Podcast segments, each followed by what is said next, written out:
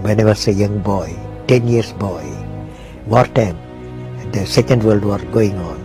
At that time, I used to see in my class, fifth class teacher, in science teacher, his name is Sivasubramania.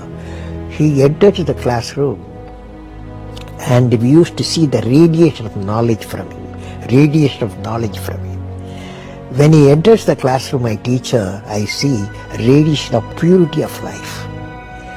And his, the way he taught, I, my dream got shaped. What should be my way of life? He is the person, the teacher gave me the vision of my life when I was a young fellow.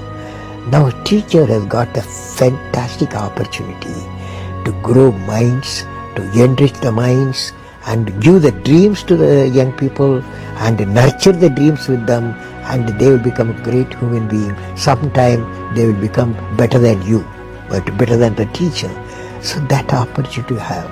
And also the teacher like what I am doing, I am a professor, I can also do the research, young researchers will be work with me. That's a great pleasure when they get the PhD.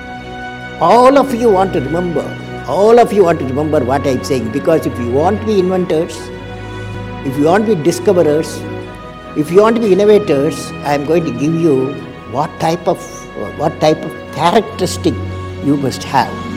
Invention and discoveries have emanated from creative minds that have been constantly working and imagining the outcome. The telephone, he was imagining the outcome, imagining the outcome in the mind. With imaging and constant effort, all the forces of the universe work for that inspired mind, thereby leading to invention and discoveries. Now, higher the number of creative minds in an, in an organization, the best results of innovation will emerge.